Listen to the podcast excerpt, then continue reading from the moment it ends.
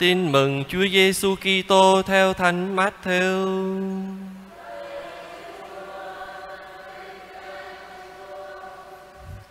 Khi ấy, Chúa Giêsu nói với đám đông rằng: Tôi phải ví thế hệ này với ai? Họ giống như lũ trẻ ngồi ngoài chờ gọi lũ trẻ khác và nói: Tụi tôi thổi sáo cho các anh mà các anh không nhảy múa. Tụi tôi hát bài đưa đám mà các anh không đấm ngực khóc than. Thật vậy, ông Gioan đến, không ăn, không uống, thì thiên hạ bảo rằng ông ta bị quỷ ám. Con người đến cũng ăn, cũng uống như ai, thì thiên hạ lại bảo đây là tay ăn nhậu bạn bè với quân thu thuế và phường tội lỗi nhưng đức khôn ngoan được chứng minh bằng hành động đó là lời chúa.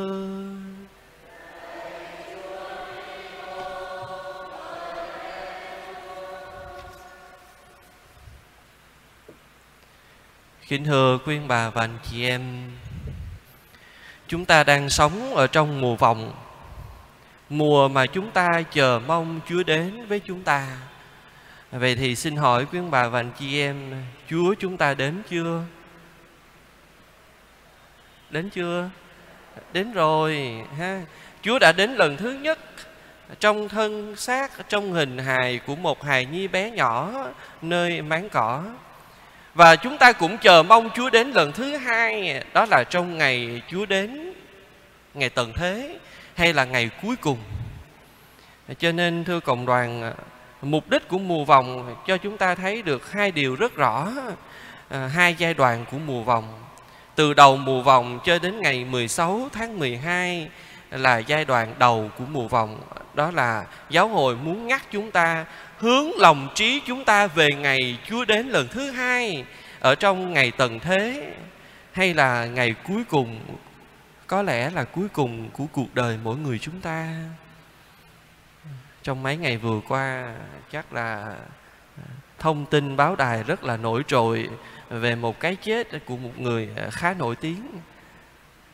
Các bạn chị em biết ai không? À, nghệ sĩ trí tài. À, cái đến của Chúa rất là bất ngờ. Cho nên cái giai đoạn đầu của mùa vòng à, nói với chúng ta phải chuẩn bị, phải chờ mong làm sao để Chúa đến với chúng ta một cách cũng bất ngờ như trong ngày tận thế. Và cái giai đoạn 2 của mùa vòng là bắt đầu từ 17 tháng 12 cho đến ngày 24 tháng 12, tức là một tuần trước lễ Giáng sinh. Và chính là cái giai đoạn này là chúng ta trực tiếp chuẩn bị cho việc kỷ niệm con Thiên Chúa đến làm người. Giai đoạn đầu là con Thiên Chúa đến trong vinh quang, nhưng mà trong giai đoạn 2 chúng ta trực tiếp kỷ niệm biến cố con Thiên Chúa làm người. Mùa vòng có hai giai đoạn. Bây giờ hỏi tiếp quý bạn chị em, mùa vòng của chúng ta có mấy tuần? Bốn tuần, à, có người nói bốn tuần. Nhưng mà tại sao là bốn tuần? mà không phải là ba hay là năm sáu mà lại là bốn tuần hay là chúng ta năm nào cũng như năm nấy cử hành mùa vòng bốn tuần mà không biết lý do tại làm sao mà giáo hội lại chọn là bốn tuần mà không phải là một con số nào khác. À, một câu hỏi làm cho chúng ta phải ngớ người ra.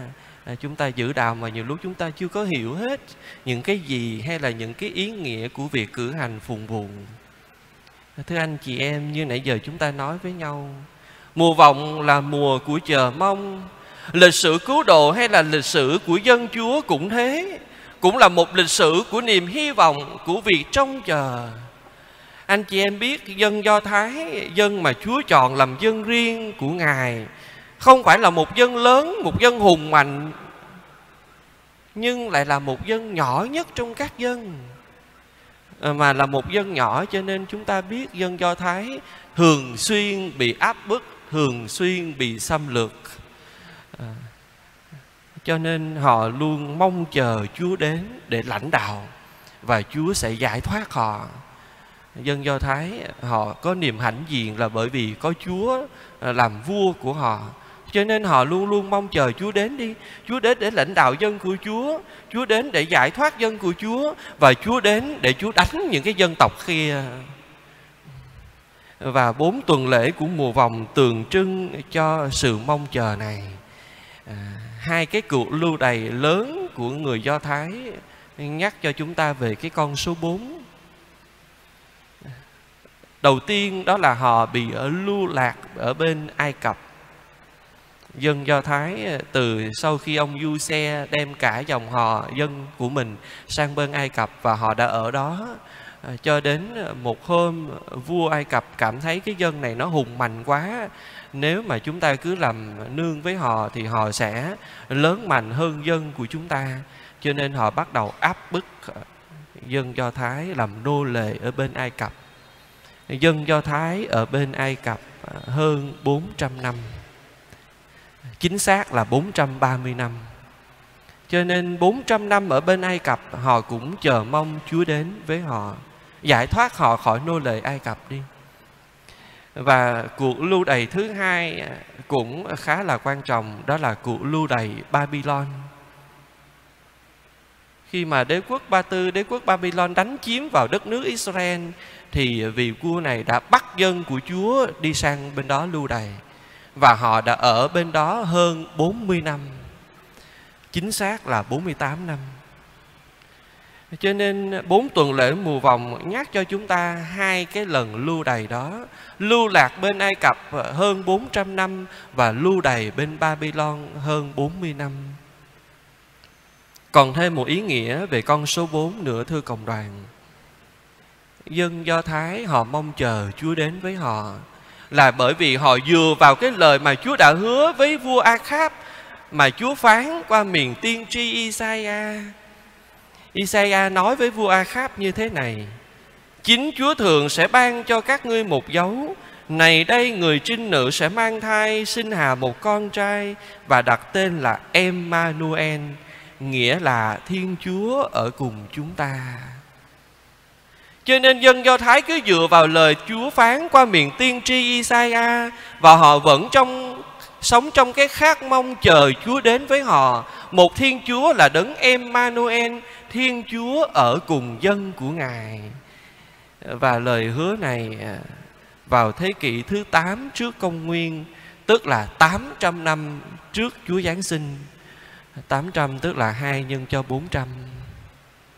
Và kể từ khi lời hứa này Chúa phán qua miệng y, tiên tri Isaiah cho đến cái vị tiên tri cuối cùng ở trong cựu ước.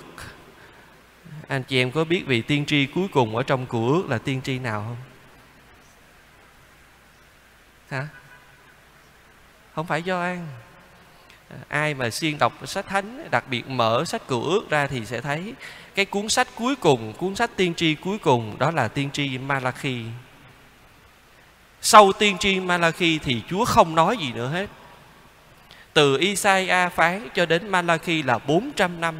Từ tiên tri Malachi cho đến Chúa Giêsu Giáng sinh cũng là 400 năm. Cho nên sau tiên tri Malachi là dường như Thiên Chúa Ngài im tiếng, Ngài không phán một lời nào cho dân của Ngài. Vắng bóng các ngôn sứ, vắng bóng các tiên tri, vắng bóng những lời mà Chúa phán với dân của Ngài suốt 400 năm. Cho nên nếu chúng ta hiểu như thế, Thiên Chúa im tiếng 400 năm như thế, thì chúng ta sẽ thấy với sự xuất hiện của Gioan thì dân của Chúa mừng rỡ như thế nào.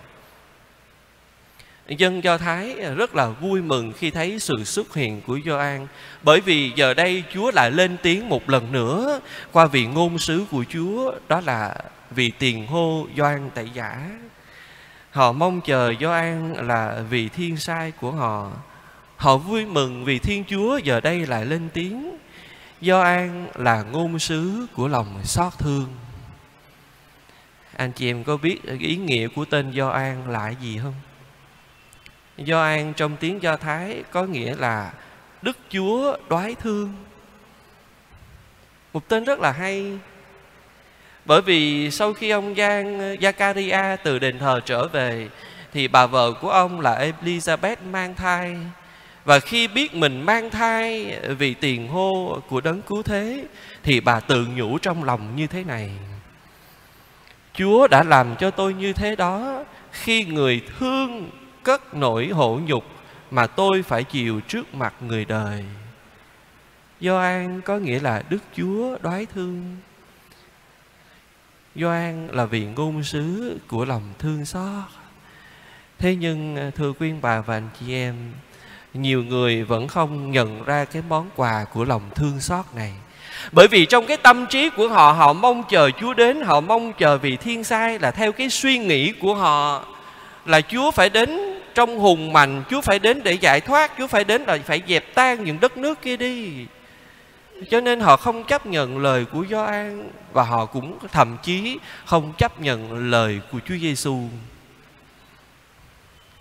Họ coi Gioan là một người bị điên, bị khùng bởi vì ông không ăn uống gì hết, ông cứ ở trong hoang địa mặc áo lông lạc đà thắt lưng bằng dây da ăn châu chấu uống mật ong rừng.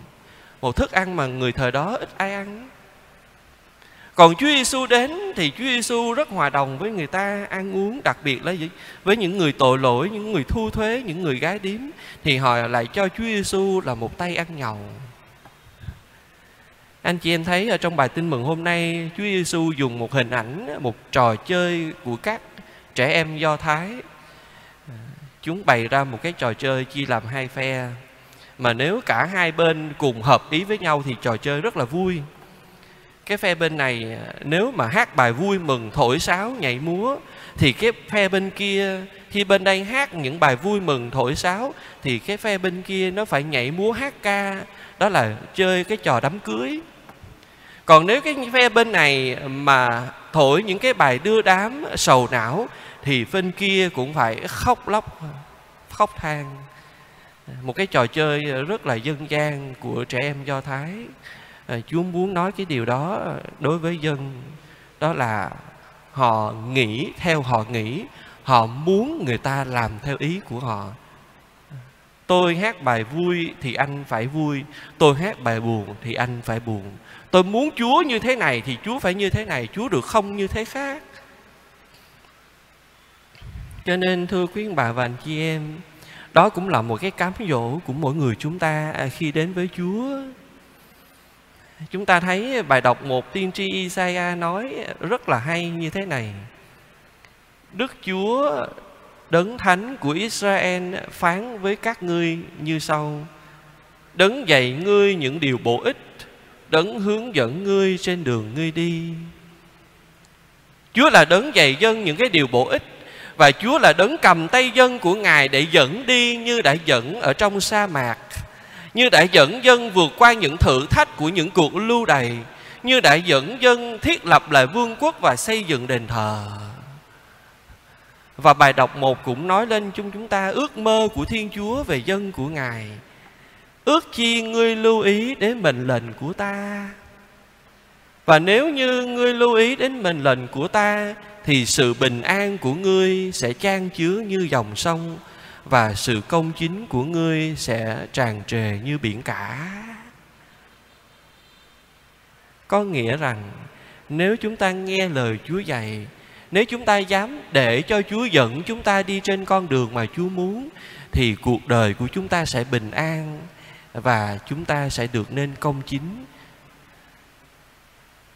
Khuyên bàn chị em chúng ta thử nghĩ coi, suy cho xét, suy xét cho cùng ờ, cuộc đời chúng ta nó gặp những bất trắc những gian truân những cái trịch đường những cái méo mó là bởi đâu có phải là bởi vì chúng ta không nghe lời Chúa dạy hay là đi trịch cái con đường mà Chúa muốn chúng ta đi không? Cho nên năm nào cũng như năm nào, thưa quý bà và anh chị em, Chúng ta lại thấy hình ảnh của Gioan xuất hiện Vì ngôn sứ của lòng thương xót Gioan đến để sửa cho chúng ta cái con đường mà Chúa muốn chúng ta đi. Nhiều lúc chúng ta không để ý, để tìm hiểu ý của Chúa để mà theo, mà nhiều lúc chúng ta đi tìm ý riêng của mình để đi trên cái con đường mà chúng ta muốn. Và như thế thì chắc chắn không bao giờ mà chúng ta đi đúng con đường được. Mỗi mùa vòng đến rồi lại đi, để rồi chúng ta mừng lễ Giáng sinh. Nhưng mà có bao giờ chúng ta ngồi xuống và nghĩ lại, Chúa Giêsu Giáng sinh như thế nào? Chúa Giêsu của Giáng của chúng ta không Giáng sinh ờ, trong cung điện. Chúa cũng không Giáng sinh trong một cái bầu khí ồn ào, náo động của sinh hoạt, lễ hội, hát, thánh ca, vân vân. Nhưng mà Chúa Giêsu của chúng ta Giáng sinh rất âm thầm và rất nghèo hèn. Năm nay chúng ta mừng Giáng sinh ờ, trong cái bối cảnh của dịch Covid và không biết à, tương lai như thế nào à, bởi vì trong những tuần vừa qua à, Sài Gòn của chúng ta cái dịch bệnh nó cũng dường như bị khuấy động trở lại. Hy vọng là nó tạm lắng xuống. Còn nếu không thì mừng lễ Giáng sinh buồn lắm không có được đi dự lễ, không có được nghe thánh ca. Nhưng mà con thiết nghĩ nếu như năm nay chúng ta mừng Giáng sinh, giống như chúng ta đã mừng phục sinh một cách âm thầm thì có nó có mất đi cái ý nghĩa thiêng liêng của lễ Giáng sinh không? Con thiết nghĩ là không đâu. Nhưng mà nó lại là một cơ hội cho chúng ta mừng lễ Giáng sinh với Chúa trong âm thầm, trong thinh lặng. Bởi vì ồn ào quá thì không nghe được tiếng Chúa mà chỉ nghe được tiếng con người. Đúng không? ồn ào quá không nghe được tiếng Chúa mà chỉ nghe được tiếng con người. Có những người thì họ thích ồn ào bởi vì để khỏi nghe tiếng Chúa. Bởi vì lời Chúa lắm lúc khó nghe lắm. Vâng thưa cộng đoàn. À, cho nên à, một lần nữa chúng ta xin Chúa mở lòng ra à, nhìn thấy cái sứ điệp, nhìn thấy cái hình ảnh của Gioan vì ngôn sứ, vì tiền hô đi trước để dọn đường cho dân đón chờ đấng thiên sai. Và đấng ấy cũng là đấng giàu lòng thương xót. Do an, tên của ông có nghĩa là đức chúa đoái thương. Ông là vì ngôn sứ của lòng thương xót. Ước mong mỗi người chúng ta à, nhìn vào gương của do an để chúng ta chuẩn bị cõi lòng của mình. Nghe tiếng chúa sửa lại cõi lòng dọn cái máng cỏ tâm hồn của mình sao cho được đơn sơ thật âm thầm. Có đơn sơ, có âm thầm thì chúa mới được sinh ra trong cuộc đời của chúng ta. À, có chúa trong cuộc đời của chúng ta thì chắc chắn à, cuộc đời của chúng ta sẽ bình an. Bởi vì có chúa đã cầm tay dẫn chúng ta đi, có chúa dạy chúng ta những điều tốt lành, những điều bổ ích và như thế, cuộc đời của chúng ta sẽ tràn đầy bình an như dòng sông, và chính lời Chúa sẽ thánh hóa cuộc đời chúng ta trở nên công chính, tràn trề như biển cả. Xin Thánh Gioan vì ngôn sứ của lòng xót thương giúp cho mỗi người chúng ta đón nhận đấng là lòng thương xót một cách sốt sắng và ý nghĩa nhất. Amen.